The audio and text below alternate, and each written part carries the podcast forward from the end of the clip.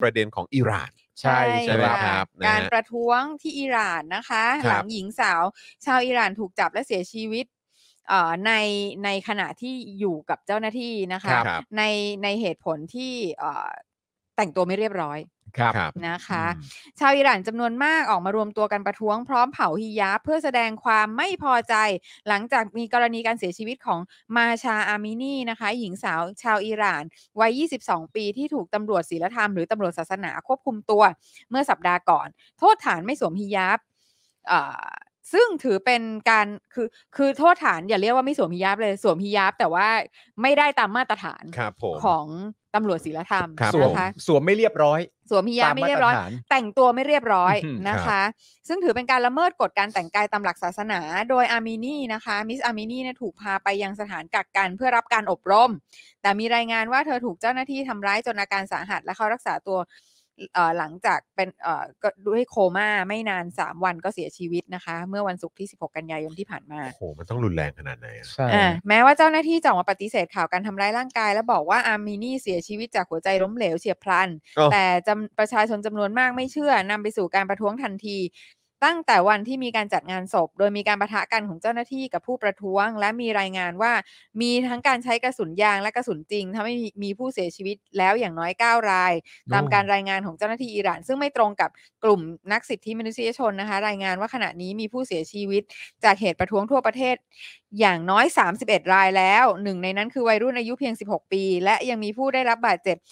375 รายถูกจับกุม530 รายอื้อหือนะคะ โดยข้อเรียกร้องหลักๆ ของผู้ประท้วงก็คือขอให้แก้กฎหมายที่จำกัดสิทธิเสรีภาพของผู้หญิง เนื่องที่เกี่ยวเนื่องกับศาสนาอิสลาม และยุบหน่วยงานตำรวจศาสนา ขณะที่ล่าสุดยังรวมไปถึงความไม่พอใจเกี่ยวกับการบริหารของรัฐบาลในเรื่องอื่น ๆด้วย ด้านอิบราฮิมไรซี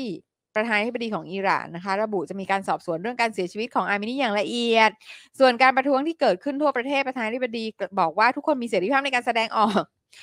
of course Yeah, แต่การ right. กระทำเช่นนี้เป็นการก่อความวุ่นวายและไม่สามารถยอมรับได้ ก็เลยตายเหรอครับ ค่ะอื้อหือเลยและยิงแม่งเลยนะคะและนอกจากนี้รัฐบาลอิหร่านยังตัดสัญญาณอินเทอร์เน็ตในพื้นที่บางส่วนแล้ว เพื่อสกัดการนัดรวมตัวประท้วงผ่านโซเชียล มีเดียนะคะ โดยก่อนหน้านี้รัฐบาลอิหร่านเคยตัดสัญญาณอินเทอร์เน็ตครั้งใหญ่ระดับนี้ ในช่วงที่ประชาชนออกมาประท้วงอย่างหนักหลังมีการประกาศขึ้นราคาพลังงานเมื่อปี 2562 ครับ ฮะ ซึ่งการประท้วงในครั้งนั้นมีผู้เสียชีวิตประมาณ 1,500 1,500 คนเลยเหรอ อืมเหรอ ครับ เออน้ำนิ่งพี่ขอ confirm อีกทีนะ confirm 1,500คนเพราะว่าลยหอันนี้อันนี้ก็น่าช็อกนะอันฮะนี้น่าช็อกนะน่าคะช็อกนะครับอืมทั้งนี้ตามกฎหมายของอิหร่านนะคะ ซึ่งมาจาก กฎศาสนาอิสลามกำหนดให้ผู้หญิงต้องคลุมศีรษะด้วยฮิญาบ และแต่งกายด้วยเสื้อแขนยาว ขายาวคลุมร่างกายเพื่ออำพรางรูปร่างทุกส่วน อ่าเดี๋ยวอันเนี้ยเดี๋ยวเราจะได้ถามนะครัคะบ โดยล่าสุดนักข่าวอาวุโสของ CNN ซึ่งเป็นผู้หญิงได้ยกเลิกสัมภาษณ์ประธานาธิบดีของอิหร่านเพราะประธานาธิบดีขอให้นักข่าวสวมฮิญาบระหว่างการสัมภาษณ์ค่ะ อ่าโอ้โห ก็คือว่าเอ่อเท่าที่เท่าที่ดูจากจากข่าวเขาเรียกอะไรอะสื่อต่างประเทศเนี่ย ครับ ครับ ก็คือว่าน้องอะ ยี่สิบสองนะ ใช่ครับ ก็คือเอ่อสวมฮิญาบแบบอาจจะคลุมไม่ไม่ไม่ทั้งหมดนะไม่สาแก่ใจเออนะคะไม่สายกแล้วระจายก็ตำรวจอาจจะศาแบบสนาอาจจะแบบว่ากางเกงอาจจะดูรัดรูปไปนิดอะไรแบบนี้อืมนะคะ ซึ่งเอ่อมันมีภาพวงจรปิดอยู่ในสถานีตำรวจนะครัเข้าบใจว่าอือฮึแล้วก็เป็นภาพน้องเนี่ยคือ ยืนอยู่แล้วก็ล้มลงไป เลย ล้มลงไปเลยอะใช่ คือล้มแบบล้มไปพาดเก้าอี้เออ แล้วหลังจากนั้นอีกภาพหนึ่งที่เห็นก็คือตัดมาก็คือว่าก็คือ เอ่อใส่รถรถเอ่อลงไปห้องใส่ฉุกเตียเฉิงนแล้วอะไปห้องอืมฉุกเฉินแล้วนะคะ ก็คือแต่ว่าเราไม่รู้ว่าก่อนที่น้องจะล้มอะมันเกิดอะไรขึ้นอืมอืมนะคะ ซึ่งซึ่งตำรวจก็ก็เลคืยอมันต้องรุนแรงขนาดไหน ถ้าเกิดว่าจะบอกว่าเป็นหัวใจล้มเหลวอะใช่อืมเข้าใจปะใช่เออคือแบบแล้วก็อะไรถึงจะโคม่าขนาดก็นั่นใช่เลยดิเออก็จบที่นะคะเสียชีวิตนะฮะค่ะ ลูกเขายี่สิบสองอะใช่ คือเหมือนแบบเหมือนลูกเราแบบว่าโดนสารวัตรนักเรียนอะ บอกว่าใช่แบบใส่กางเกงผิดระเบียบ เออ แต่งตัวแบบแต่ลากไปสถานีแต่ได้งนะตัวไม่เคารพเออชาติอะไรเงี้ยเอเอออเออ แต่งตัวไม่เคารพชาติเลย อืมไม่ค่ะ ก็ประมาณนี้ เพราะฉะนั้นเนี่ยสิ่งที่เราจะอยากจะชวนแขกรับเชิญของเราคุยในวันนี้เนี่ยก็คือครับ เรื่องของว่าตำรวจศาสนาในประเทศมุสลิมเนี่ยหรือคืะไตำรวจศีลธรรมเนี่ยฮะอ่าครับคือใช่แค่ชื่อเนี่ย ก็สร้างความสงสัยให้กับเรามากมายแล้ว อืม ครับผมตำรวจศีลธรรมค่ะ มีหน้าที่อะไร อืมตรวจสอบอะไร ค่ะแล้วอะไรคือสิ่งที่ไม่ได้มาตรฐาน อืมครับ ที่เขามีความจำเป็นจะต้องสามารถนำตัวไปยังที่ที่อื่นได้ อืม แล้วบอกว่าเป็นการเอาไปสยังสถานกักกันเพื่อรับการอบรมด้วยนะครับ อืมเขาทำหน้าที่อะไรกันฮะ ค่ะ อยากรู้มาก อ่าเพราะฉะนั้นเนี่ยวันนี้เราจะมาเชิญนะคะ ท่านอาจารย์อนุสรณ์อุณโนใช่ครับครับผมนะคะ แห่งนะฮะคณะสังคมวิทยาและมนุษยวิทยาที่ครับธรรมศาสตร์ที่ธรรมศาสตร์อืมนะคะครับผมอ่าอาจารย์ให้ความกรุณาคือ คืออาจารย์จะเอ่อมีการมีงานทางวิชาการเกี่ยวกับสังคมวิทยาในทางของประเทศมุสลิมอ่าครับครับนะผมแล้วก็ในเรื่องของเอ่อสามจังหวัดชายแดนก็ก็มีด้วยครับครับผมนะคะ เพราะฮฉะนั้นเนี่ยเราก็จะอืม เอ่อคุยกับอาจารย์เรื่องตำรวจศาสนา ครับครับผมค่ะ นะฮะก็คือเราอาจจะไม่ได้ไม่ได้ไปเจาะจงในประเด็นของ ของประเทศอิหร่านนะครับใช่เอ่อใช่แบบใช่ ละเอียดขนาดนั้นนะครับค่ะแต่ว่าเอ่อก็คือสิ่งที่เราอยากจะทำความเข้าใจกันก็คือประเด็นของอำนาจอืม ใช่ นะครับหรือว่าเอ่อหน้าที่หรืออะไรเออต่างๆ หรือว่าใช่สิ่งที่พวกเขาทำกันนะครับใช่ ของตำรวจศาสนานี่แหละ แล้วคือในศาสนาเนี่ยเขาระบุว่าให้มี ให้มีสิ่งนี้จริง ๆ เหรอ อืมอืมนั่นน่ะมันสิ เขียนอยู่ตรงไหน อืมอ่าเออ อันนี้อยากรู้มากนะคคะรับผมค่ะ งั้นเดี๋ยวขออนุญาตโทรเลยแล้วกันนะฮะค่ะครับอ่าตอนนี้อาจารย์เอ่อเมื่อสักครู่นี้ทีมงานบอกว่าอาจารย์พร้อมแล้วเออค่ะ นะครับ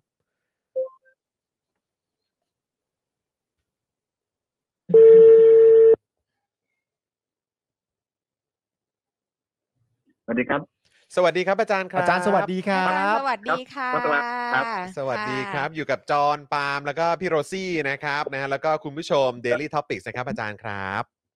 ครับผมสวัสดีครับทั้งสามท่านครับ สวัสดีครับค่ะอาจารย์ครับ ผมนะฮะ อ่าวันครับนี้วันนี้จะมาขอรบกวนขอความรู้อาจารย์ค่ะ ครับ เพราะว่าเราคุยกันเรื่องของตำรวจศาสนา อืมกับอ่า เหตุการณ์ที่เกิดขึ้นเหตุการณ์ที่เกิดขึ้นที่อิหร่านครับผม นะคะ แล้วก็ทีนี้เนี่ยครับก็คือคือ เอ่อได้ได้คุยกับอาจารย์ก่อนหน้านี้อาจารย์ก็บอกว่าอาจารย์อะเอ่อสามารถคุยเรื่องตำรวจศาสนาได้แต่ว่าเรื่องอิหร่านเนี่ยอาจารย์ไม่คุยนะใช่ไหมครับผมคือคืออาจจะลงลึกเรื่องนั้นเอ่อไม่ได้นะครับอ่าแต่ว่าใช่ถ้าเกิดว่าเป็นเรื่องตำรวจศาสนาเนี่ยอะไหนอะเรามาคุยพอกัจะนอธิบายให้เราฟังได้ครับผมค่ะอืมครับค่ะ อาจารย์คะตำรวจศาสนา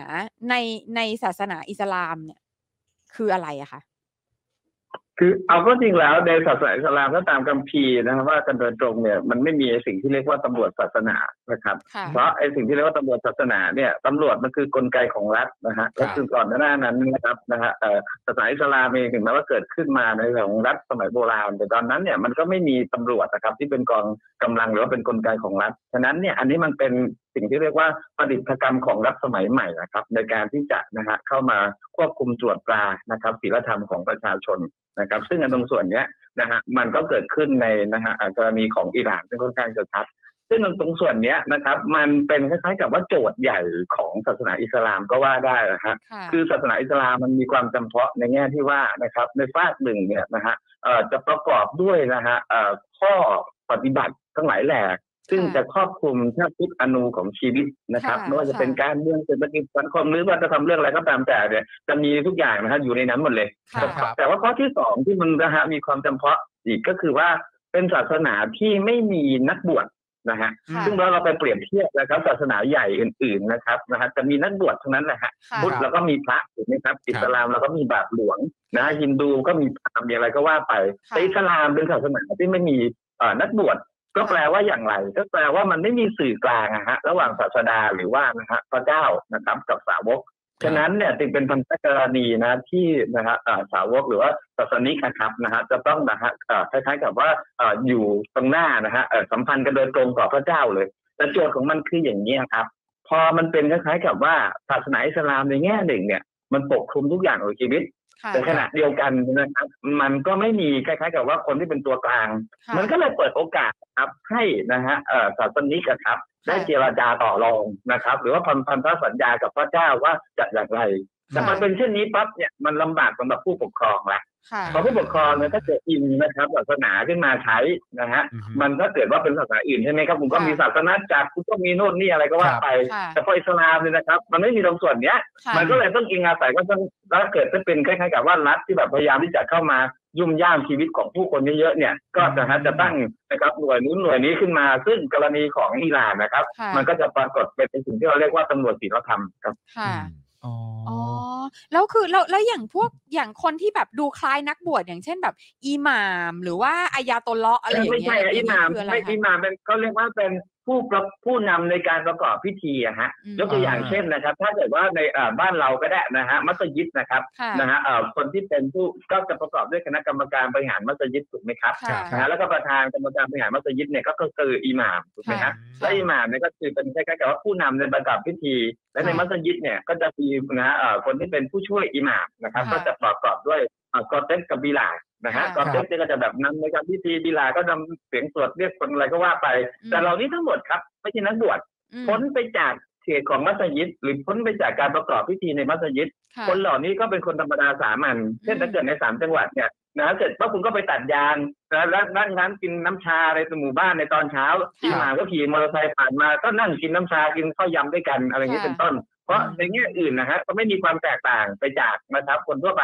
อืมปีแต่เพียงแค่บทบาทเป็นเป็นผู้นำในการประกอบพิธีในมัสยิดนะครับอืมอืมโอ้โหอันนี่อันนี้คือเข้าใจขึ้นเยอะคือเลยเพราะฉะนั้นเออน่ะถ้าเราจะพูดว่าจริง ๆ แล้วเนี่ยศาสนาอิสลามเนี่ยคือมีความอินดี้สูงมากก็คือถ้าเปรียบจะเรียกเทียบว่ากันกับหรือไม่แต่ว่าถ้าจะพูดอย่างนี้ก็ได้ก็คือว่าให้อิสระกับค่ะศาสนิกนะฮะในการที่จะนะมีปัญพักรณีกับพระเจ้าอืมนะครับเพราะฉะนั้นในสิ่งที่เราพบก็คือว่า ฉะนั้นเนี่ยนะครับ ถ้าเกิดเราไปดูในสเปกตรัมของความเคร่งแล้วกันเนาะค่ะนะครับ เราก็จะอีกฝากหนึ่งเนี่ยเราก็จะเจอพวกที่แบบว่านะครับแบบเคร่งครัดศรัทธานะครับ แบบที่เราเห็นแบบค่ะละหมาดวันละห้าเวลานะครับอืมแบบภูมิยาแบบปิดหน้าปิดตาซึ่งนี่ก็อะไรก็ว่าไปอืมแต่อีกฝากหนึ่งเราก็จะแบบพบกับพวกที่คล้ายๆกับว่านะฮะก็แบบอาจจะเอกนะฮะเอกนะครับเก่งมาเลยแก้เลยอะไรก็ว่าไปนะครับค่ะส่วนหนึ่งเนี่ยผมที่ผมไปไปศึกษาในจังหวัดชายแดนภาคใต้เนี่ยนะครับเอ่อในแง่หนึ่งนะนะถ้าเกิดว่าเอ่อคือ ก่อนหน้านั้นนะครับ อิสลามเนี่ยเข้าสู่ประเทศไทย แล้วก็เข้าเข้าพร้อมๆกับในเอเชียตะวันออกเฉียงใต้ตั้งแต่ศตวรรษที่ 14 แล้ว แต่มันก็เข้ามาอยู่เรื่อยๆก็ปนกันนะครับ จนกระทั่งว่ามันมีกระแสการตื่นตัวในศาสนาอิสลามนะครับ เมื่อประมาณศตวรรษ 1970 80 เนี่ยนะฮะค่ะนะครับซึ่งมันมาจากมาเลเซียบ้างอะไรบ้างก็เข้ามา มันก็ทำให้นะครับเอ่อวัดปฏิบัติหลายอย่างก็มีความ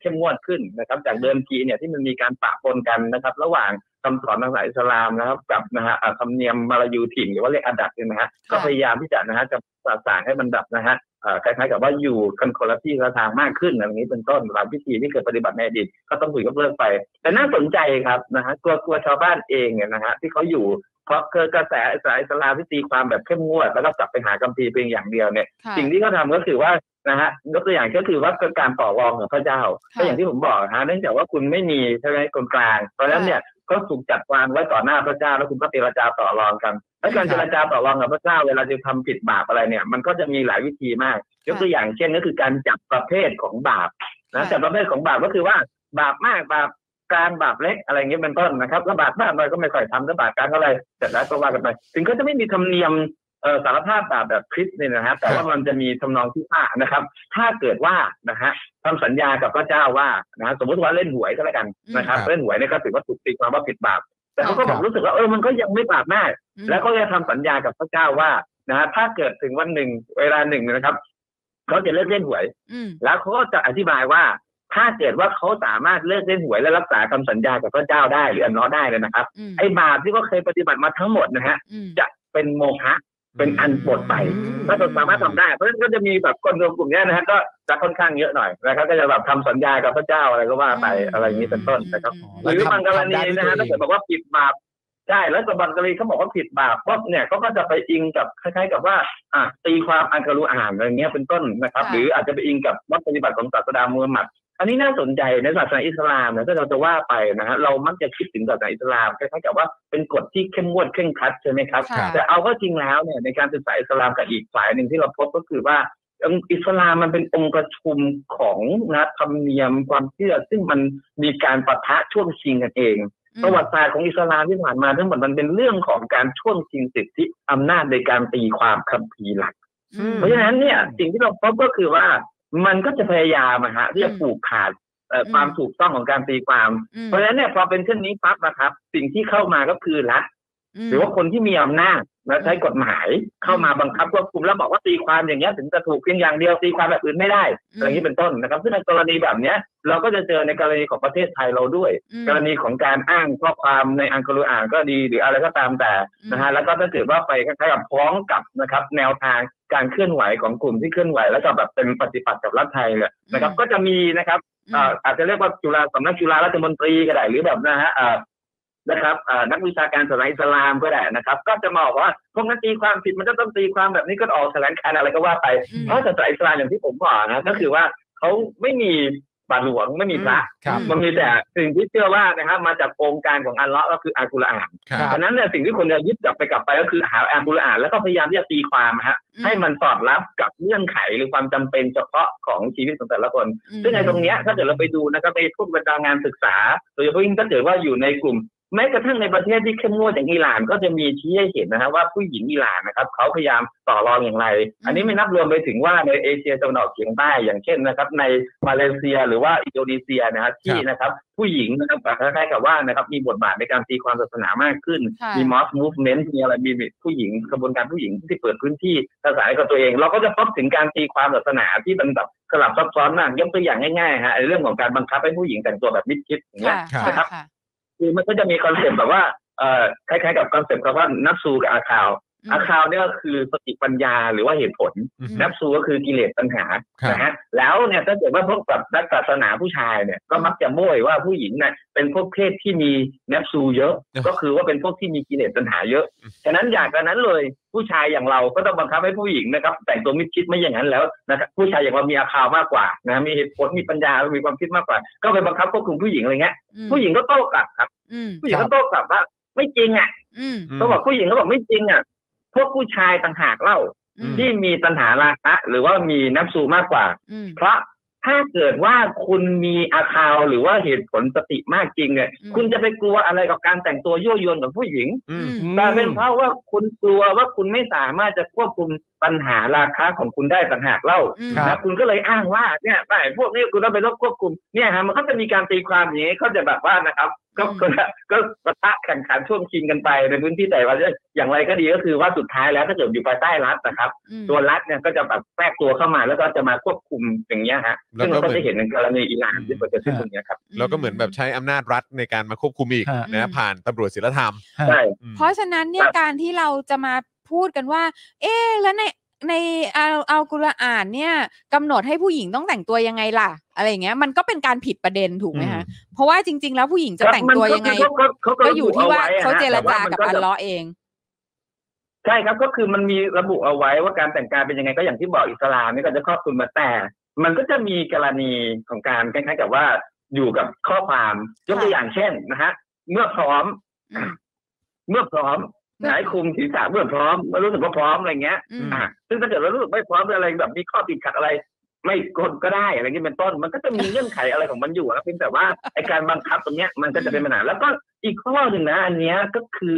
การบังคับใช้กฎเนี่ย บางทีมันก็ไม่สม่ำเสมอนะฮะค่ะครับนะครับอืมเรายกตัวอย่างง่ายๆ มันมีกฎอะไรเต็มไปหมดเลยแต่สุดท้ายแล้วเนี่ย คนที่เป็นเหยื่อหรือว่าตกของการถูกบังคับใช้กฎเนี่ย ค่ะมักจะเป็นคนระดับล่างเสมออม โอเคผู้หญิงถ้าเกิดว่าพูดโดยที่เหลือผู้หญิงโดยทั่วไปก็กลายแบบอันไอกว่าแต่ว่าถ้าหนักไปกว่านั้นเนี่ยหรือแบบจำเพาะเจาะจงลงไปอีกเนี่ยนะฮะอืมถ้าเราเอามิติของนะครับความแตกต่างทางสถานะทางเศรษฐกิจและสังคมการเมืองเข้ามาจับเนี่ยนะครับ เราก็จะพบว่าถ้าหากว่าคุณเป็นลูกชาวบ้านธรรมดาสามัญเนี่ย อืม โอกาสที่คุณจะถูกบังคับใช้กฎที่อ้างศาสนาเนี่ยก็จะสูงกว่า ถ้าเกิดลูกอิหม่ามหรือลูกของผู้นำศาสนาบางทีไปเรียนต่างประเทศก็แต่งตัวแบบ ไม่เห็นจำเป็นจะต้องกุมยาบเลยไม่เห็นจำเป็นจะต้องแต่งตัวแบบนะฮะแบบประเพณีมายูเลยก็ยังเห็นเดินเฉิดฉายได้อืมแต่พอเป็นลูกชาวบ้านทำไมเดินไม่ได้นี่เป็นต้นนะฮะมันมีประเด็นเหล่านี้อยู่ด้วย มันไม่ใช่เพียงแค่นะครับการบังคับเขาตกอย่างเสมอกันน่ะฮะอืมมาตรฐานนะนะฮะอืมอืมอาจารย์ฮะแล้วแล้วแล้วประเด็นเรื่องตำรวจศาสนา คือตอนนี้เรารู้แล้วว่าการกำกับดูแลในประเด็นหนึ่งเนี่ยก็คือเรื่องของการแต่งกาย อืมและนอกจากประเด็นครับเรื่องการแต่งกายเนี่ยตำรวจศาสนาเขาควบคุมดูแลประเด็นเรื่องใด ๆ อีกบ้างฮะเขาผมไม่ได้เอ่อลงละเอียดเกี่ยวกับตำรวจศาสนาของอิหร่านนะครับ แต่ผมเข้าใจว่าก็คือบังคับใช้คล้ายๆกับควบคุมกฎศาสนา เช่นเอ่อธรรมเนียมคล้ายๆกับผู้ชายเองก็โดนเนาะอืม คล้ายๆกับว่าเอ่อยกตัวอย่างง่าย ๆ ก็คือว่าเช่นนะฮะกรณีของเอ่อ การหมายคล้ายกับว่าเพศสองเพศอยู่ด้วยกันโดยที่แบบว่าถ้าเกิดว่าไม่ได้เป็นสามีภรรยากันอะไรอย่างนี้เป็นต้นอืมซึ่งในตรงส่วนเนี้ยบ้านเราเคยมีความพยายามจะทำอย่างนี้ปัจจุบันก็น่าจะยังคงอยู่มันมีกรณีหนึ่ง ซึ่งจริงๆแล้วเนี่ยก็เป็นคำที่เราเรียกกันในสามจังหวัดชายแดนใต้อะฮะอืมเขาเรียกคำว่า ผู้กรมประกาศนะครับผู้กรมประกาศเนี่ยมันแปลว่ากฎชุมชนหรือว่ากฎสังคมนะครับ ซึ่งจริงๆแล้วมันไม่ได้เขียนไว้ในกฎหมายนะฮะแต่ว่ามันคล้ายๆกับเป็นธรรมเนียมเป็นกฎของชุมชนขึ้นมา ซึ่งประกอบด้วยความเห็นพ้องกันของสี่ฝ่ายนะครับ ก็ประกอบด้วยผู้นำศาสนาผู้นำท้องถิ่นผู้นำท้องที่ลงไปถึงผู้นำตามธรรมชาติทั่วไป หรือล่าสุดนะฮะก็พยายามจะปรับขึ้นมาให้มันเป็นกระชัดมากขึ้นก็ประกอบด้วยนะครับ ผู้นำศาสนาตำรวจทหารฝ่ายปกครองแล้วก็นะครับ ผู้นำชุมชนอะไรอย่างนี้เป็นต้น ซึ่งอันเนี้ยเมื่อประมาณปลายปีเอ่อเดือนธันวาคม 2562 นะครับ ที่นะฮะอำเภอยะหลิ่งนะครับ ได้มีการนะครับประกาศนะครับ การบังคับใช้กฎที่เรียกว่าหุกรมประกาศนะครับอย่างเป็นทางการเลยก็คือว่านะฮะถ้าเกิดว่านะครับ ไปพบนะฮะเอ่อหญิงชายโดยเฉพาะยิ่งวัยรุ่นนะครับ อยู่ด้วยกันเนาะนะครับแล้วก็อาจจะแบบมีลักษณะอะไรที่แบบไปในทางผิดประเวณีอย่างเงี้ย ถ้าจับได้นะครับ จะต้องทำตัวมาขึ้นนะฮะคณะกรรมการจังหวัด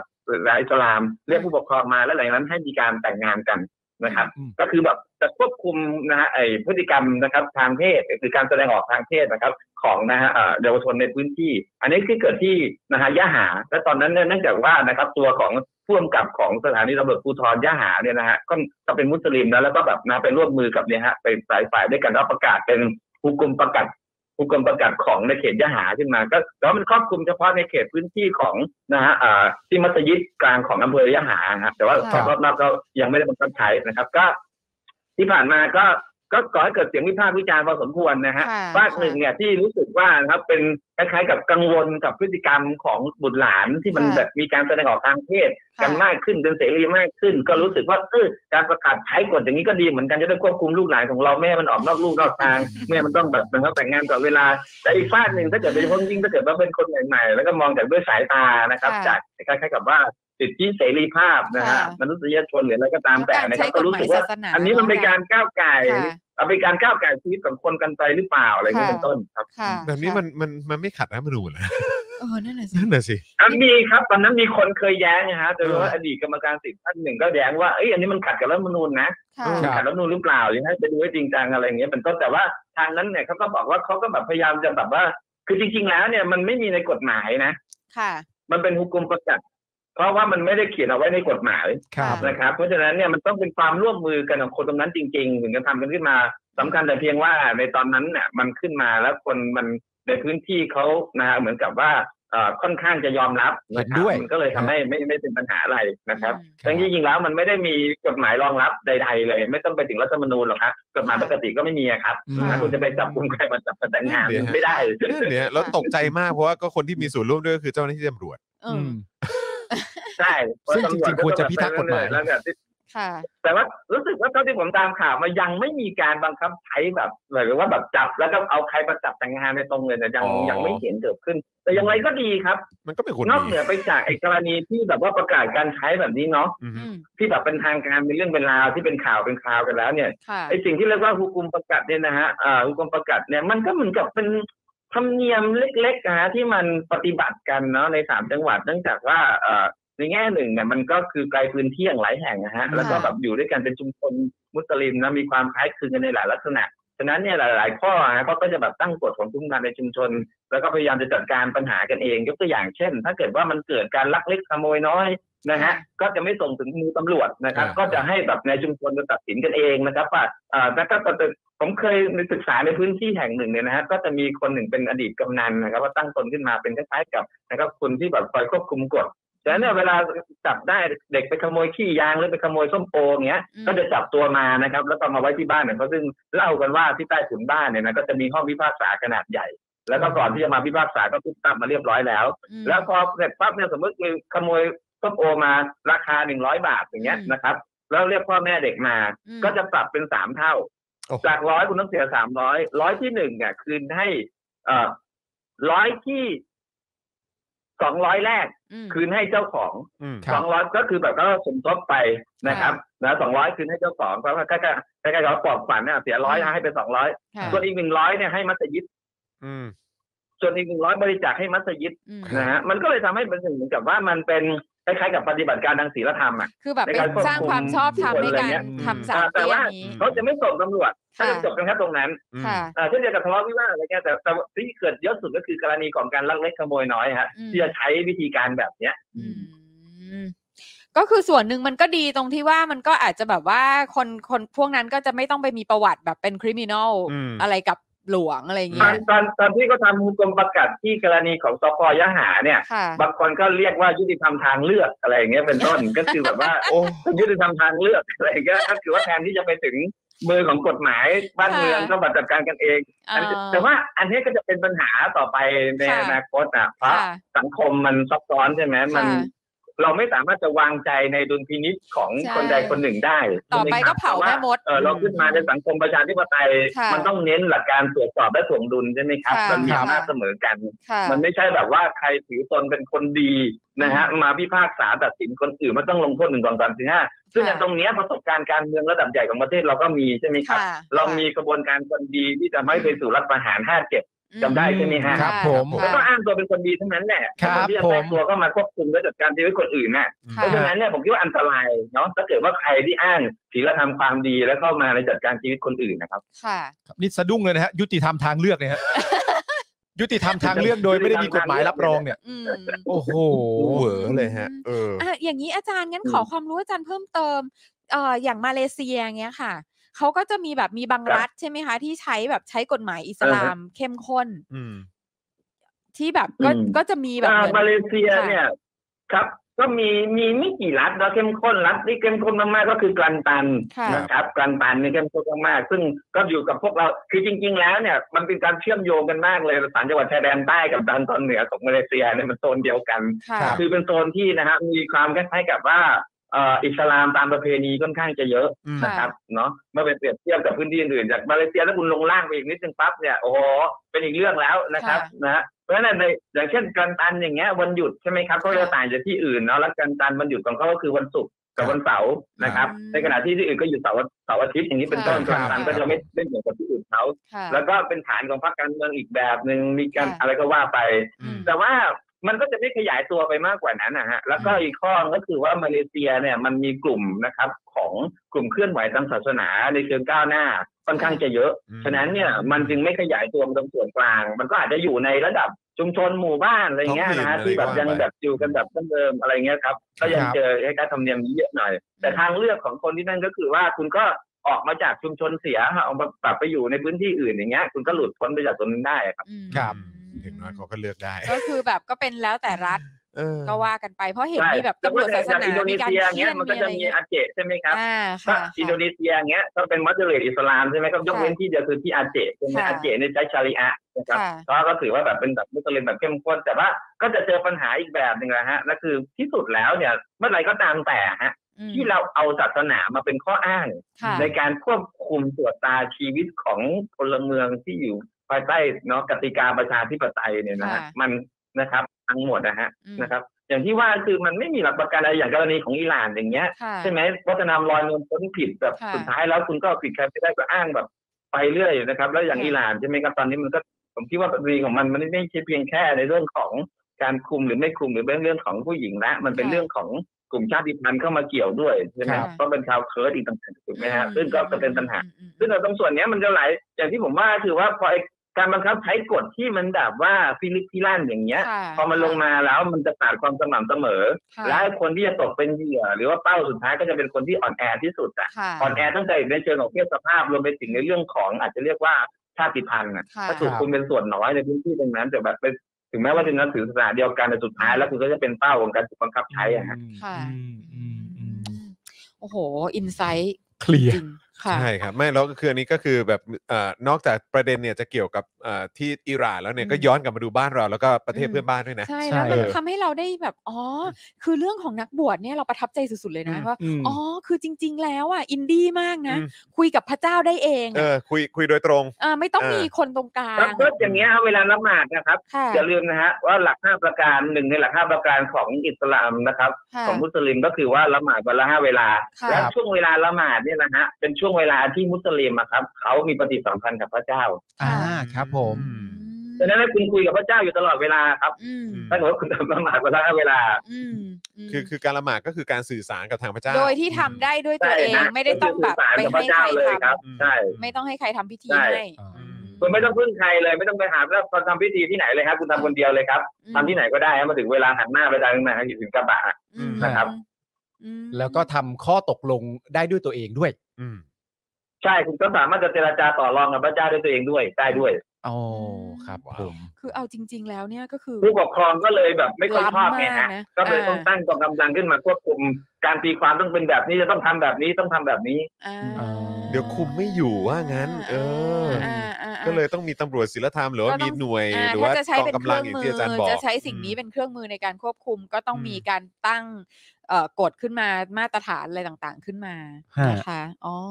โอ้ยอาจารย์สุดยอดมากเลยอืมครับผสุมดยอดอืมเราประทับใจมากเลยค่ะโอ้โหแบบต้องกราบขอบพระคุณอาจารย์มากเลยครับใช่ที่ค่ะมาให้ยินดีครับข้อมูลและความรู้ตรงนี้ฮะคือค่ะเพิ่งรู้ว่าลิงก์ครับว่าลักษณะลิงก์กันแบบนี้ฮะครับอืมผมหมายถึงว่าอืมอืมการตั้งตัวอยู่ของตำรวจศาสนาบวกกับรูปแบบเอ่อระหว่างพิธีกรรมอะเนอะพิธีกรรมอะอืมมันอ๋อโอเค มันเป็นอย่างนี้นี่เก็ตแล้วความเก็ตเชื่อด้วยเนอะอ่าเพราะฉะนั้นนะคือจริง ๆ แล้วอะ เราไปโทษตัวศาสนาไม่ได้หรอก ใช่ มันเป็นเรื่องของ คนที่หยิบเอาศาสนามาใช้เป็นเครื่องมือใช่ ในการควบควบคุคุมมอ่า คนอื่น ค่ะ อืม นะครับอ๋อ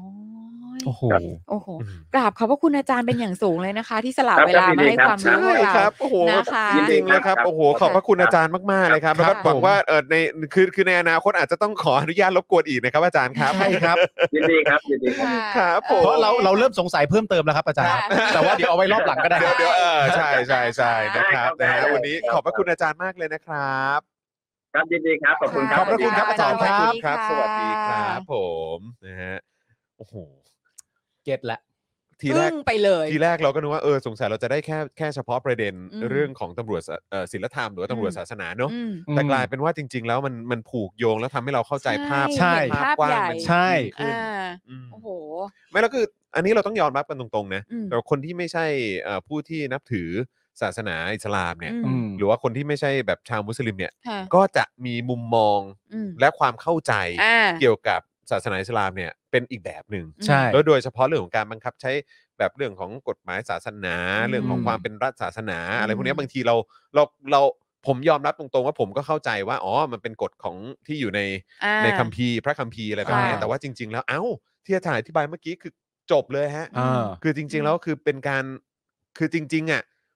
ตัวศาสนิกชนเนี่ยอืม สามารถสื่อสารกับทางใช่คือพระผู้เป็นเจ้าได้โดยตรงเลยคอนซ็ปต์นี้เนี่ยเป็นแบบคือเป็นศาสนาที่ advance มากตัดอะ ตัดคนกลางไงใช่ ใช่ ตัดคนกลางไงอย่างน้อย เหมือนอารมณ์ไม่มี authority ไม่มีพ่อพ่อค้าคนกลางอะ ใช่ใช่เออ ใช่ อย่างน้อยก็วันละห้าครั้งอะครับอืมผม ที่มีสิทธิ์ที่จะได้พูดคุยอะ แล้วนี่คือคุยแบบสนิทชิดเชื้อเลยนะใช่แล้ววันดูละห้าดู ครั้งเพราะคุยทุกวัน ใช่ใช่ไหมแล้วดูกฎแล้วแบบอืมอันนี้แบบไม่ไหวว่ะ เออ ขอไปต่อรองเลยเอออ อะไรอย่างเงี้ยแบบเจ๋งอะ และสามารถต่อรองถึงขนาดว่า เอ่อต่อไปนี้เนี่ยอืมเอ่อจะไม่ลักเล็กขโมยน้อยแล้วอืมเพราะว่ามันเป็นสิ่งที่ไม่ดี อ่าตอนนี้เข้าใจแล้ว เออ เพราะฉะนั้นถ้าวันหนึ่งประสบความสำเร็จขึ้นมาจริงๆไม่ลักเล็กขโมยน้อยแล้วเนี่ยเอ่อบาปอื่นๆใด ๆ ที่ทำมาก็ขอให้เป็นโมฆะแล้วกันนะ อ่า ก็เป็นข้อตกลงได้อีก อ่าใช่ อ่าครับอ่าเออ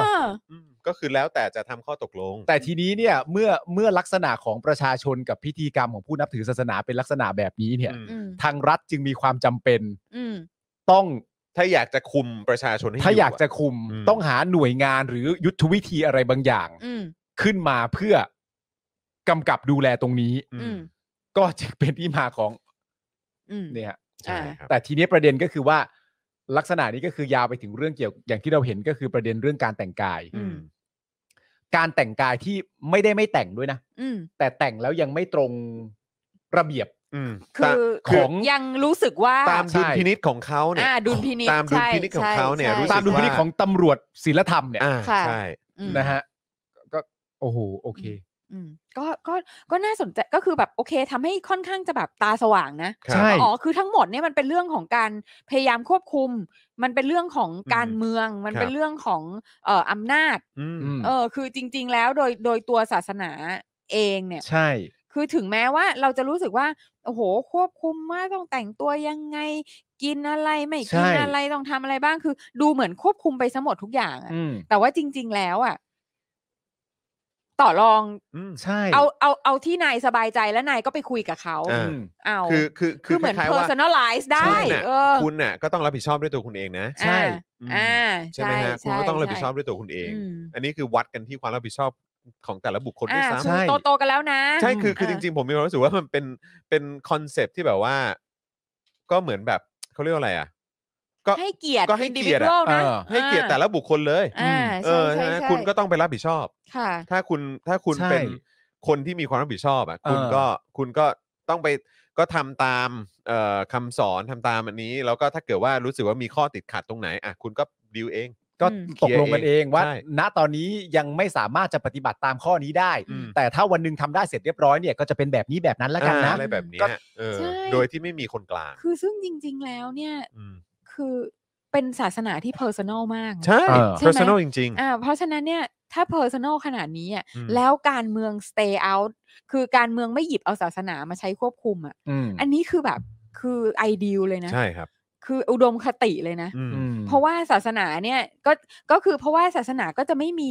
ไม่มีคือเอ่อมันคือบล็อกเชนนะฮะ